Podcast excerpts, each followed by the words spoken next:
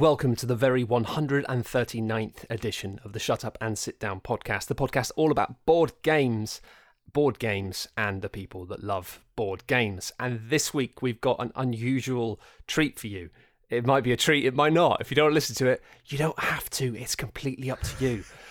For myself and Ava Foxfortz, hello, are going to be talking a little bit about board game manuals, because I have basically designed one and it was a very, very difficult process, and I now have some new feelings about the entire concept, genre, what have you. So we're going to be chatting a bit about what it's like to try and actually make a board game manual, what I learned about board game manuals during the process of that, and just talking a bit about board game manuals in general. Doesn't that sound like the most exciting chat you've ever heard in your life, Ava? Honestly, I'm so up for this. Like, this is a weird collaboration between, like, old sorts of geekery that I haven't actually got to indulge in quite a while. I used to do a load of like content design stuff, which was basically like communicating with words and pictures and images and stuff for technical purposes and explaining purposes rather than like creative purposes and playful purposes. Hieroglyphics, effectively. Yeah.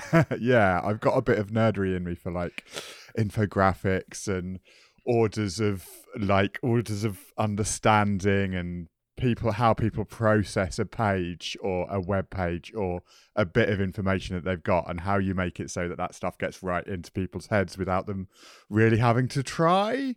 That sounds exactly like what a board game manual is. Yeah, well, that's it. The board game manuals, the thing about board games is that, like, the thing that you want to be doing isn't immediately obvious from the components that you've got in front of you unless you've got an incredibly well-designed game.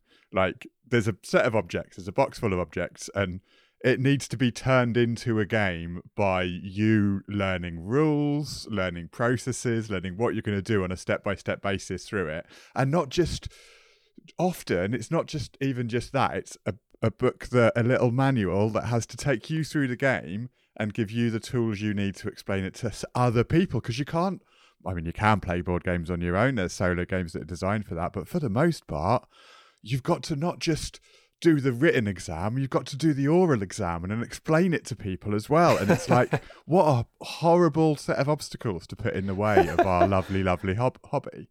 This is true. I'm now just slightly aghast. I'm like, oh, I didn't know you had all this experience in doing specifically this, Ava. I probably should have got you to do this rather than me doing it. But it's done now. Honestly, so I was never actually that good. I was just very excited by it. I also have a similar kind of, not the same, but one of my first jobs when I was just out of being a graduate for university doing psychology, was working in market research, and I basically did an awful lot in terms of qualitative research, which means not really the number stuff, just the listening to lots of conversations and talking to people about things, and basically sitting behind a double-sided mirror, eating biscuits and taking notes and quotes on what people are saying, and then trying to decode things. And really a lot of that was about user experience in terms of trying to work out what people weren't gelling with, mostly in video games. But that was interesting because it was kind of similar, because it was people who didn't play video games embracing stuff like the Nintendo DS and the Nintendo Wii, and effectively having to pass a language that they didn't recognize, and trying to deal with menus and options and how to do things in games where they had no real understanding of it. So actually, in a way, there's quite a big parallel there in terms of how people approach board games and how people approach video games. It's like, how much do you understand this language already? Yeah, and what those obstacles that come up, you can't really tell without putting them in front of people who have never done the thing before, who have never seen what's in there, who don't have that thing. And if you're going to try and reach those people, and if, I feel like, I don't know if it's the stated official goal of Shut Up and Sit Down, but, one of the things that I think we focus on is wanting to bring more and more people into the hobby. And if it's a hobby that has got these exams in, we need to start thinking about what those obstacles are and how people get over them. Now, what I'm talking about here is the manual for a game called Rats High Tea at Sea, basically free to download, pay what you want, print and play, roll and write, designed, gosh, there's a lot of words, designed to be played over Zoom. You can play it in real life as well if you want, but the game is effectively designed to be played with other people online and doesn't require anything really other than a printer or even just a piece of paper and a pencil or a pen. This was a game designed by Eric Zimmerman and Josh DeBonis, and they came to us with this in a state which was kind of mechanically pretty much there. You know, it was a game of effectively you playing as these rats trying to steal things from each other and trying to be the best rat and having a party on a sinking ship. And it was fun. It had a little bit of you nibbling at other players and pinching things. And I really liked it because it had a depth of savviness in terms of being able to almost take mental notes about what you thought other people were doing. So effectively you knew who to rob blind later in the game. And yeah, we thought it was very fun. And we kind of had a vision for how it might be fleshed out and shaped into something that might be perfect for the Shut Up and Sit Down audience that we kind of think we have and the Shut Up and Sit Down audience that we would like to have. So we thought something that was a little bit sharp, a little bit bitey, but overall quite fun and lighthearted, and kind of poking fun at the idiocy of these affluent rats having a lovely party on a ship that was sinking. Yeah, I mean, it's interesting, isn't it, as a game, because it's got this very like clear direct imagery that it's trying to get across, and like it, yeah, the visual spectacle of like the cover and the bits running through it are all really solid at presenting this thing, but then there's also the core of the game. And well, it's good you say that, because we got some fantastic illustration work done by Lucy Ebrey, who is a fab comic artist and illustrator who did a really perfect job on making the rats just the right mixture of lovable but slightly horrible at times. And yeah, it was a big factor early on, was wanting to convey a lot of the theme of the game and a lot of the setting through the art of the game. And that was actually one of the biggest issues that we had initially, and we'll come back to a little bit later. But yeah, we're going to be talking about the process of making this manual for this game, Rats, which if you want to check it out, you just go to shutupandsitdown.com/rats, and it'll take you to a page where you can download the manual, have a look at what we're talking about today, and also download a player sheet and have a go if you like. Play it with some friends. Yeah, because it's all free, pay what you want, and just available for anyone who needs a bit of cheering up. So, Matt, give me a little bit of a heads up about how this, like, so this project was something where a game was brought to you and you were then designing the manual. So did you have a kind of proto-manual that was given to you, or did you just get taught the game by Eric and Josh and start to build up from there? Like, where was the starting point for you? Well, yeah, there was a prototype manual that already existed. And my initial plan was really just to take what already existed, spruce it up a little bit, add in the new art to give it a bit more character and a bit more life, and then ship it. That's done. That's good. You know, honestly, the whole process was really designed to be, as we mentioned earlier, about just providing something to people to cheer them up a bit. You know, it's been a rough year for lots of people. Lots of people, myself included, have not been able to play board games with people in the way they have. There's lots of people doing things on video things like Zoom, but I got really bored with that very quickly. And gosh, I don't want to do another quiz. So this idea of having something that people could play remotely, I played it with my family a few times and found it to be exactly the right level of complexity for just playing with people who don't really play games very much. And I thought, yeah, this would be a really wonderful thing to be able to spruce up and put out into the world for people. And if people want to give something back for the project, that's fine. But fundamentally, it's something nice to put out into the world. The thing about this project, though, is, I mean, as anybody who's followed me for enough time will know that I've basically an S rank in white boy confidence of just being pretty sure that I can do almost anything. You know, like I'm someone who's kind of confident I can fly a helicopter just because I'm quite good at it in GTA 4 or whatever. Like, you know, it's like it's that kind of ridiculous inherent bravado that powers too much of the world. And this was really a great big spoonful of hubris, because my idea for this was great. The game's almost there. We just get some lovely art for it. We put it out before Christmas. We've got a nice thing for people to enjoy for free. Done. Fab. What am I going to do on it? Well, I'll probably spend a couple of days just tweaking it up and making it look better in Illustrator and InDesign, and then, ba-da, we're done. I have never been so wrong about anything by such a wide margin. I ended up spending probably a month of time on it as a project overall in terms of actual days. Just days and days of tweaking and looking at it and going back to it and making changes. And it was a very interesting but a very hellish experience in many regards. Just because... Well, there's a whole wide number of factors. Admittedly, it didn't help that I the manual I got was an Illustrator file, and I was like, oh, great, it's an Illustrator. I'll just be able to go through and make some changes. It wasn't put together by somebody who really knew how to use Illustrator. There weren't any layers or sections. It was all just dumped everywhere. So it meant, okay, initially, I'm going to have to do this from scratch, but still, that's not going to take that long. Again, wrong. Very, very wrong. My experience with doing this stuff really came about from working on magazines back about a decade ago when I used to be a writer for Official Xbox Magazine. Now, I wasn't involved in any of the design work for those magazines, but I did see how it functioned, and I did get an experience of using some of these programs, and through that, had some experience of using them. A long time ago, we used to do things like physical newsletters and stuff for Shut Up and Sit Down donors, and I had a bit of experience of making kind of magazine-style format objects. And I very naively thought, well, yeah, it's going to be pretty similar to that, right? I'll get myself a structure, I'll get myself a thing, and then I'll just dump all the information in, wham, bam, thank you. But then I realized that that's what people do when they make manuals, and that's why most manuals are quite bad.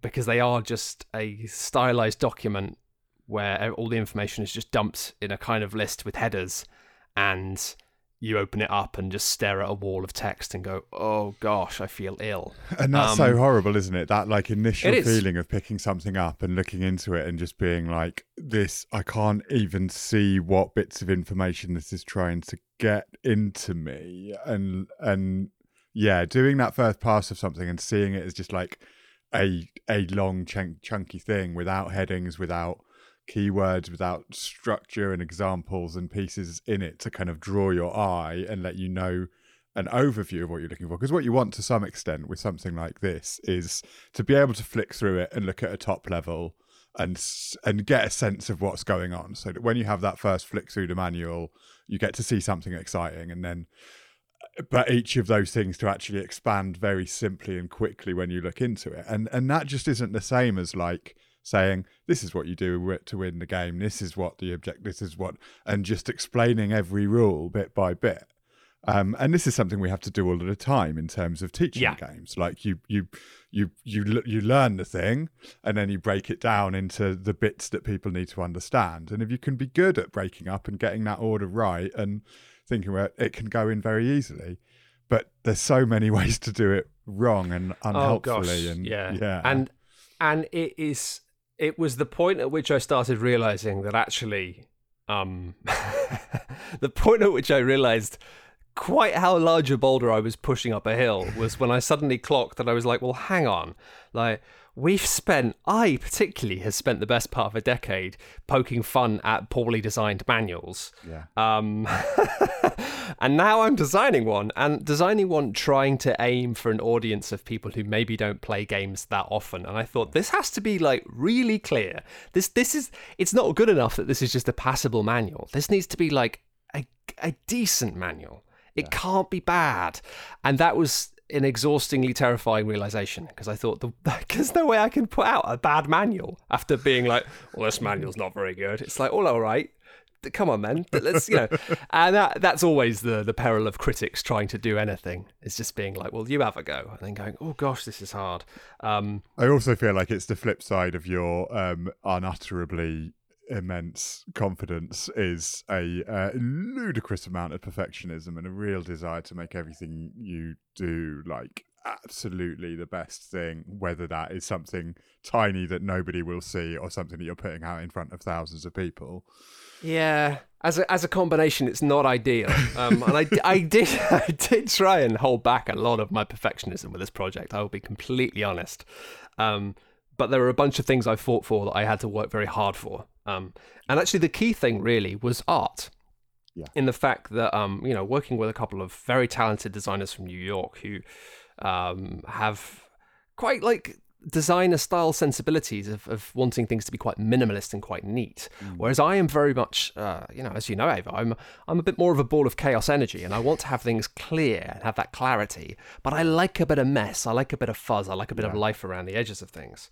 And so initially one of the big back and forths we had was about something as so simple as how big should the pieces of art be on the player sheet? Yeah. Now, this was a real issue because we have a whole variety of things going on here. We've got different titles on each of the player sheets that all have different sizes of words. Like some of the words are very short. Like one of them, I think at one point was just coziest, which is quite short. Or like, and then we have something I think originally was ostentatious, very long words.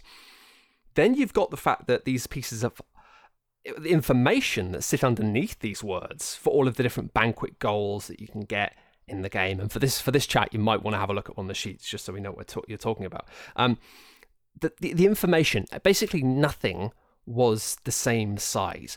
And I commissioned each of the pieces of art for these different goals to be the same size, which makes sense, but actually in retrospect was silly because I should have accounted for the difference in size of the text beneath them, the explainer text, and the size of titles to make it the illustrations work with the pre-existing structure. Whereas in my mind, I thought, bish, bash, bosh, magazine way of doing it, have them all the same, put them all into a little grid, clean, nice, neat. I could not get these objects to sit into a grid neatly. And the only way I could was by making all of the illustrations very small. Yeah. And that was something that designers kind of wanted to pursue. And they really actually just thought, no, let's keep this clean. Let's keep it in the grid. Let's keep the illustrations small. But I really felt very strongly that so much of the, without a game that had a board, without a game that has components or cards or any of this stuff, so much of the theme of the game was hanging really heavily on just this art on the player sheet. And I also felt very strongly that when you're playing a roll and write, when there's any downtime, you're looking at your sheet. You might be doodling on it. You might be doing whatever. You might be colouring something in. But giving people little details to luxuriate on and little things to notice and little things to enjoy, to me felt like a really huge thing. And when I played this game for the first time with my family, it was clear that the thing my mum enjoyed most about Rats was like looking at, like noticing something small about one of the illustrations. Yeah. And that was a highlight of the game. And as a game designer, obviously that's not what you want, right? But it's the reality of the situation. You know, it's like somebody noticing that the big rat that's eating the massive crumb and their tail is shaped like a little heart, as if they're in love with this gigantic morsel they're about to swallow. That might be somebody's favorite experience of the evening, you know, just noticing a thing. And even when it's not, just like having something that, like, you know, one of the functions of art and stuff in games is providing you with something. Like, you're going to be staring at this thing, and if there is any downtime in a game, which, let's face it, almost every game has some times when you are waiting for someone to do something, like, if you can keep something happening in that time, whether that is planning out your next move or just like enjoying the tactile and visual experience of what's in front of you, and it's an interesting thing with the roll and write, in that, you know, we said we're talking about manuals, but like with a roll and write, the board itself, the sheet that you are playing on, whatever printed out thing you've got that you're writing on, is part of the manual and part of the game and the main interaction point. Yeah. And that's the thing. Again, this is the second point of hubris that I stumbled onto, was I kind of realized initially, it's like, well, you know, these folks have designed the game. I'm going to do the art design. I'm not the best art designer in the world, but I'm not bad. And there we are. We'll have a lovely thing. But I was quickly realized that actually, like, designing the sheets was very much game design. Yeah. But also designing the manual was game design. Yeah. And I was like, oh, I'm doing game design now. that's hard, right? Because it's like, in a way, you have these two conflicting schools that you need to meet in the middle and work out. Because as a designer, you want everything to be neat and clear and clean. But actually, there are things that you wouldn't do if you were just wholly focused on making something look nice and making something structurally look nice. And the thing that you end up doing when you are like trying to design a document that looks nice is you end up changing things. You end up changing a word because that last word is very long and it breaks onto a new line and you don't like it. And okay, well, let's make that word shorter. Let's get rid of that sentence because it seems superfluous and it means that box can be smaller and then we can nudge everything up. And in particular, like the most challenging page of the manual for me, without a doubt, was the sheet that aimed to explain all three stages of the game on one sheet, which was roll a banquet goal, scavenge, and then outdo the host, which is effectively you're explaining the entire game on one sheet. Because I really wanted to have that. Rather than splitting it off into different sections, I wanted to have one page where you could just be like, how does a turn work in order? Yeah. And clarifying that order of like, first you do this, then you do this, then you do this. And this is like in every time I've been thinking about manual design and about what people to do. Like I think this, like I'm really glad that you did this and tried for this, because like if there was one thing I would get across to people doing manuals is that like having at least one page that like summarizes the whole of the turn. Not necessarily gives you all of the details and everything, but just like actually gives people that sense, like the thing that you need to, one of the key things you need to get across, you need to get people how you win and how you get to the end. But the key thing to get across, like the meat of any teach, is always going to be what happens on a turn. What do you do? What is that routine, that process that you're going to be going through over and over again? And getting that onto one page as a kind of like, this is a summary of what is happening. I did it for a when I was doing some convention stuff. I tried as a challenge working with a designer, trying to get like one-page things of certain relatively simple kids games that I was just going to leave set up on tables places so that people could just get there without having to talk to anybody, and just being like, right, how do you get this whole game onto one page? And it's such a big challenge, but it makes such a difference to have that overview and just be like, right, look, this is it. This is what you need to know. And that makes it so much easier for somebody if they know that there's a bit that is like, right, this is what you need to understand. Everything else is detail.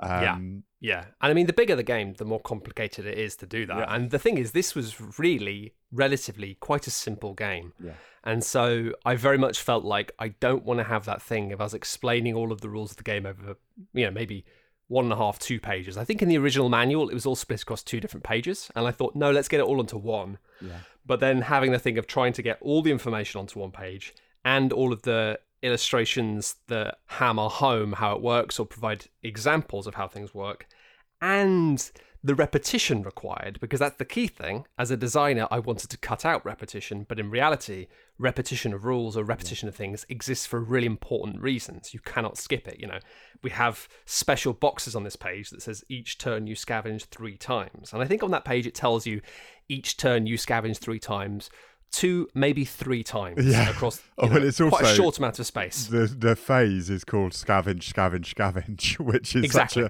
lovely little way of reinforcing that. Now I look at it.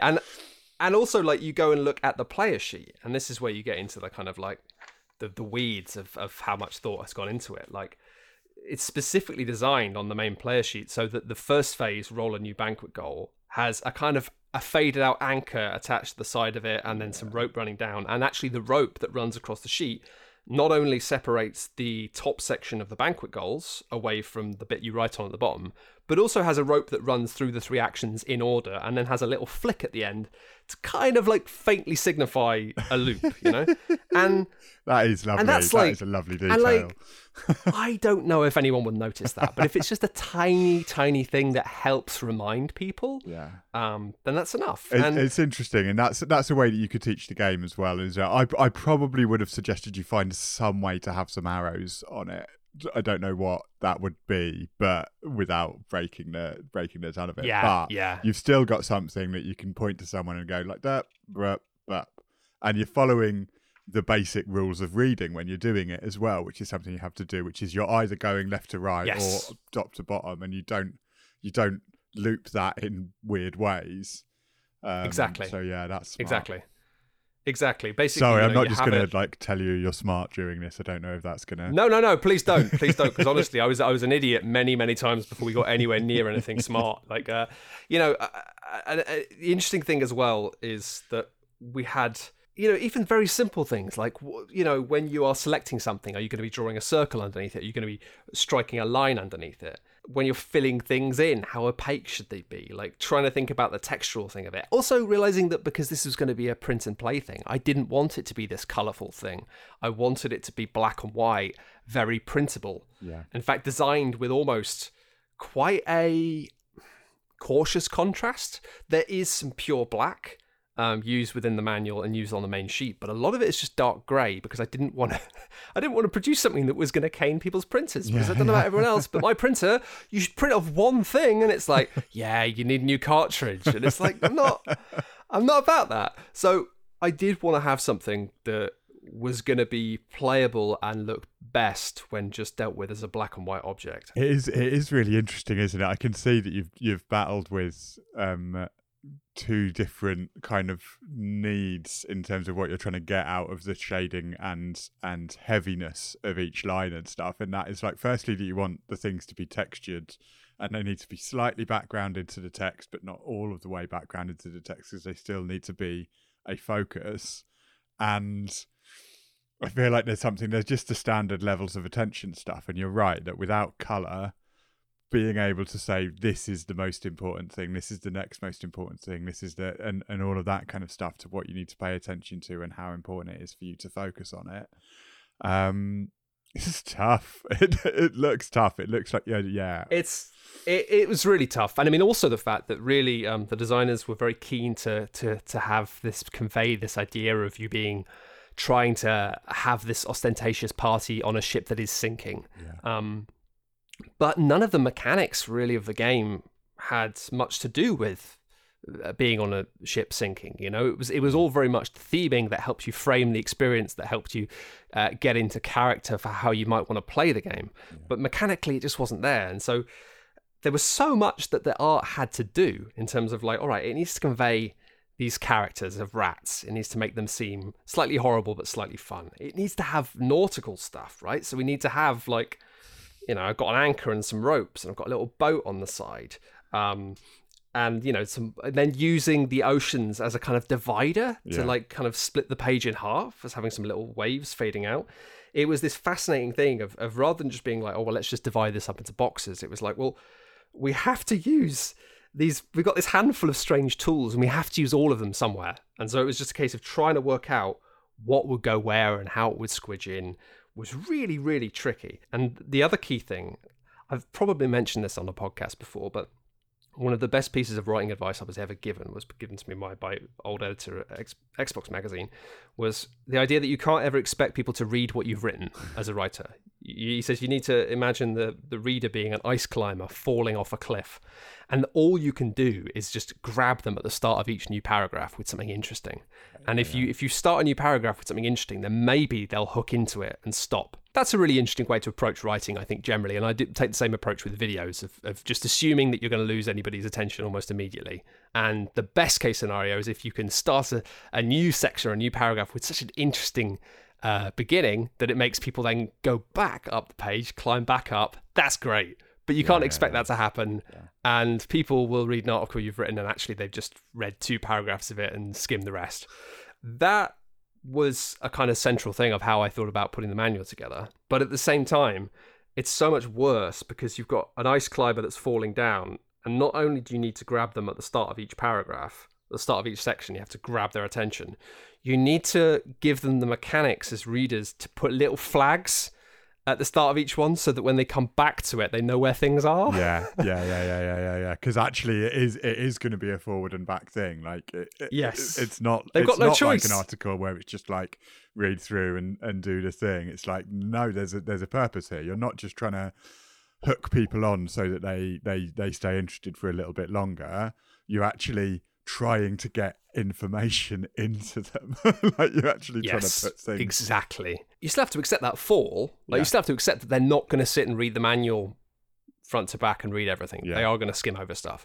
But you then have to allow them the ability to then climb back up and know where they're climbing to really quickly and easily. Yeah. And that was the realization I had when I realized that actually this wouldn't really be tenable, I don't think, for a much more complicated game. Yeah. But for a game that was quite simple, I decided quite early on that rather than just having a simple style and pasting all of the text into it and having headers, I wanted every page in the manual to be sort of unique. Yeah.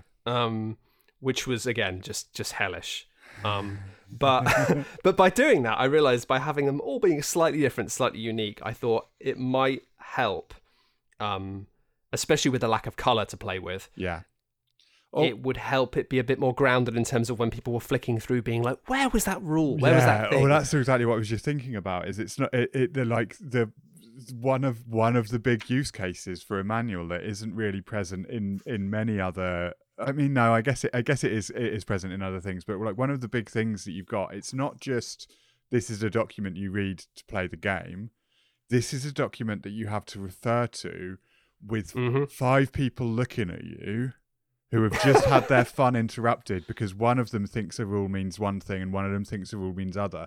And you know, and it's not always that high pressure, but it can be a really stressful thing if you've got a big manual to look for. And those Fantasy Flight rules reference documents sorted alphabetically, like, yeah, that's quite useful if you are with a group who are quite happy for you to methodically read out a whole big paragraph.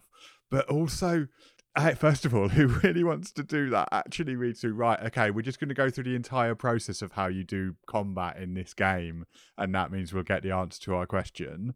But also, like, what if you called it the wrong thing? What if you've been referring to it as one thing and it's in somewhere else? Yeah, that would often be the thing. You'd be looking for combat, and actually what you want to find is attacking. Yeah. Or you want to find a particular flavour of tokens that's got a particular rule attached to it, and so you've got to dig around and loop around. Whereas, like, if possible, you want to structure your manual in a way that it's like people should know where their question is going to come and be answered for, and that is like a whole third or fourth layer of information and stuff that you're trying to put into what you're building. Is not just this is how you play the game, this is what to do, this is how you teach it, but also this, all of that information has to be organized in a way that can be remembered and found. And and that's the thing, is like when I started getting into it and getting into the weeds on like what is a manual, how does it work, what are the core elements of it, but then also rubbing that up against, oh gosh, we've been such cruel critics. I've been particularly a cruel critic about design and information clarity over the years, that I can't do a bad job on this. Also, we're working in black and white, which takes away a huge amount of my tool set in terms of working with clarity. And then realizing that actually, like, well, I guess I would be more than happy if people played this game and used this manual and said, hey, you know what, this manual's fine. Because I wasn't trying to make the best manual, but what I was trying to do is address some issues that I have with manuals generally and trying to do a couple of things better. And actually that thing, this thing we're talking about now, was the thing that I wanted to do better. Yeah. Was, I think that too many manuals think about, okay, what's the order to explain everything in? You know, and to explain it all clearly, but they don't think enough about how easy is it going to be for people to go back to this manual to find things out, to refer things, because there is this assumption that, I don't think it comes from a place of arrogance, but there is this assumption that people are going to read your manual. Yeah, in the same way that as a writer, there is an assumption that people are going to read your article. And it's like, sweetheart, I'm sorry, but they're not going to. Like, they're going to skim it. And you'll be very lucky if they read a whole paragraph, like, cleanly. And that's the same with playing board games, unfortunately. You know, people are going to skim through your manual, and then they're going to think, okay, let's just start going. And then they're going to be looking up stuff and going, let me have a look. And so really what I try to do in terms of building this manual, the only page in the manual which is just, like, text, pretty much, is the final page, which is just the credits, notes from the designers, special thanks, you know, because that's something that, frankly, people won't need to reference live. No one's going to ask in the middle of a game, oh, it was like 3 columns down in the special thanks bit of the, you know, you want to know how does this work exactly. And just having a couple of zones in the booklet where people can go to and find that information out is so important. And that's why we used a lot of unique illustrations within the manual in terms of having the explanations being twinned with quite dynamic images of rats looking anxious or proud or, you know, whatever, to just help create this environment where it's like somebody has tidied their room but not very well. And then you say to someone like, where's the stapler? And they just know where it is because they're like, oh, I kind of saw it over there. And just having that thing of having people not being expected to actually absorb all the information, but being given enough landmarks along the way that they'll just have a vague sense that when they're flicking through, they might not even consciously realize it, but they will find the page they're looking for more quickly because we've given them better subconscious landmarks to find that stuff. And that was the thing I felt like really strongly about, because especially if you're playing this on Zoom, you don't want the awkwardness of dragging on and having somebody try. Oh my God, can you imagine anything more awkward of the doing the board game thing of let me just look that up in front of people, but all of them are on the internet on webcams. Oh, I'm cringing my clothes off. I have to say again, I've nothing but sympathy for anyone trying to do this. You know, it's an industry where there aren't huge budgets, there aren't huge amounts of time to get things done. And, you know, I was able to skip the process of, you know, getting people to sit down with it. And obviously not entirely. I had a bunch of people look at it and give feedback and stuff, but to skip the wider testing of the manual in the wild because of my incredible white boy confidence, but also because you know, I do have an experience, a professional experience as a market research analyst and stuff like that. So and psychology, which means I had a kind of foundation for understanding how people were likely to interface with this and being able to look at it through that critical eye, which helped.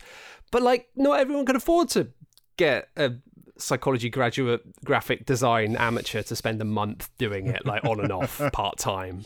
It is something that you have to knock out in a week. And, you know, it's tough, right?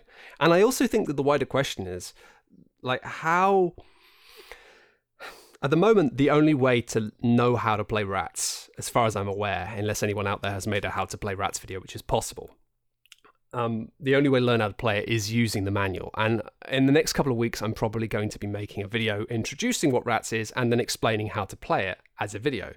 And that's the point where that's the point where things become complicated, right? Because I do think that at the moment, a board game manual is the part of a game's design.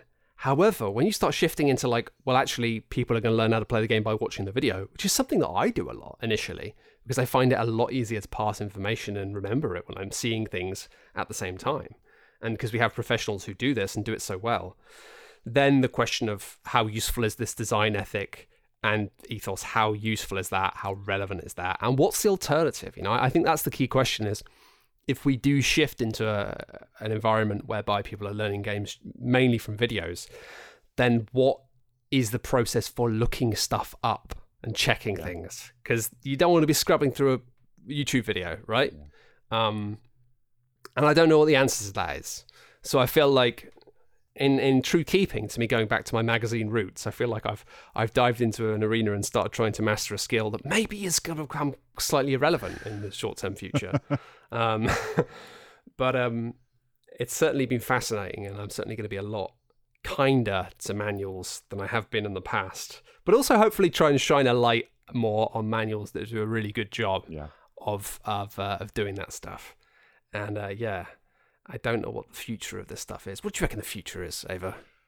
I mean, I don't think you can get rid of a manual. I think you're going to need to have that. I think that we might start seeing more like manuals designed to be read on a mobile or something like that. But like, you need a text layout of the rules somewhere, right? Yeah. But then I'm saying that because I'm someone who does prefer doing that, who does prefer being able to like go back and forth and jump into different bits of it rather than being stuck in front of a video watching someone do it in their order. Like, as much as those videos are brilliant, and I think I know more people who learn games from videos than I do who learn games from manuals at this point, I think. I find it quite hard to read manuals until if I watch one of the videos, then I can read the manual. Yeah. I can just get through it so easily. I can just breeze through it and then ingest all the information. I just need that kind of foundation level of having some understanding of the broader thing. Yeah. But no, I think you're right. I think it's like, you know, as a medium, There is a reason we communicate using written words. It's a very effective way of translating information to people. It's just, you can't get past that the referencing thing. But like, in terms of the future of stuff also, I think that the future of board game manuals and stuff is, it's just going to get better, right? I think we're getting more and more skills in this. I think more and more people are realizing that they do need to do that extra level of testing or have a clever and strong way of communicating their information. I think more people are realizing how big an obstacle is it to newcomers to the hobbies and someone who's just picking up your game for the first time with no idea about it. It's realizing that the manual is part of winning people over, part of getting people on board, as well as providing this reference and all of these different elements. And I think they're getting better. You know, I look at it's kind of hilarious whenever you get an old enough game that you or old enough game or just something by GMT or other war game people that is just, but even those, which are these kind of enormous chunky things that have to have 1.3.7 as the thing so that you can refer back to stuff, but even those are learning to break stuff up into different ways and giving people different entry points. And I think things are getting better, and I'm excited about it. I even saw, like, Jeff Engelstein highlighted a thread, something that he saw where someone had an incredibly complicated war game had been broken up into essentially a set of like key questions throughout the whole thing. So like kind of laid it out, and it's like, so how do I target these submarines? And then a load of questions underneath that, so you could skim through and actually get a very, very top level view of the game just by reading the headings. Because it's not like, this is this section, this is this section. And that's similar to the scavenge. You know, the heading there is telling you what you're trying to do. I think that stuff is interesting. And I think, like, I wonder if this way is just leading into a cavern of madness. But I do wonder if there is something to be said for providing manuals to people in a variety of different ways. And I think we're kind of already doing that in the fact that, you know, publishers are making a manual for the game, but also paying somebody to make a video that explains how to play the game, right? Yeah. But it seems sadly unlikely that we're going to have an AI run hologram of Rodney that will appear in your living room and answer questions for you directly within the next few years, which I'm gutted about. I mean, maybe one day rule books are just going to be like, hi, Rodney. Here's how the game works, and they're just going to talk to Rodney and then just rely on that, and you just have a reference sheet that's just like, yeah, literally just designed for Rodney, and then Rodney gets to teach. You point everyone at something on your sheet, and then you eyeball the hologram of Rodney for like 3 to 4 seconds to activate him, and then they'll tell you what it means and how it works. And it'll still be a lot slower than using a manual. Well, I think that's probably about enough of myself rambling about making a PDF, and Ava very kindly talking to me about it as well and saying nice things about it. If you would like to check it out, again, shutupanddown.com/rats. You can go and look at the game. I think it's worth having a look at just for the gorgeous art that Lucy did. And yeah, give it a play. Let us know if you have a terrible time. Let us know if you try learn it and it's a nightmare and the manual is bad. But just let us know in a quite soft, kind way. That'd be appreciated. It's been a rough year. And thank you very much for listening again to the Shut Up and Sit Down podcast. And we will see you again very soon. Thank you very much. Bye. Bye.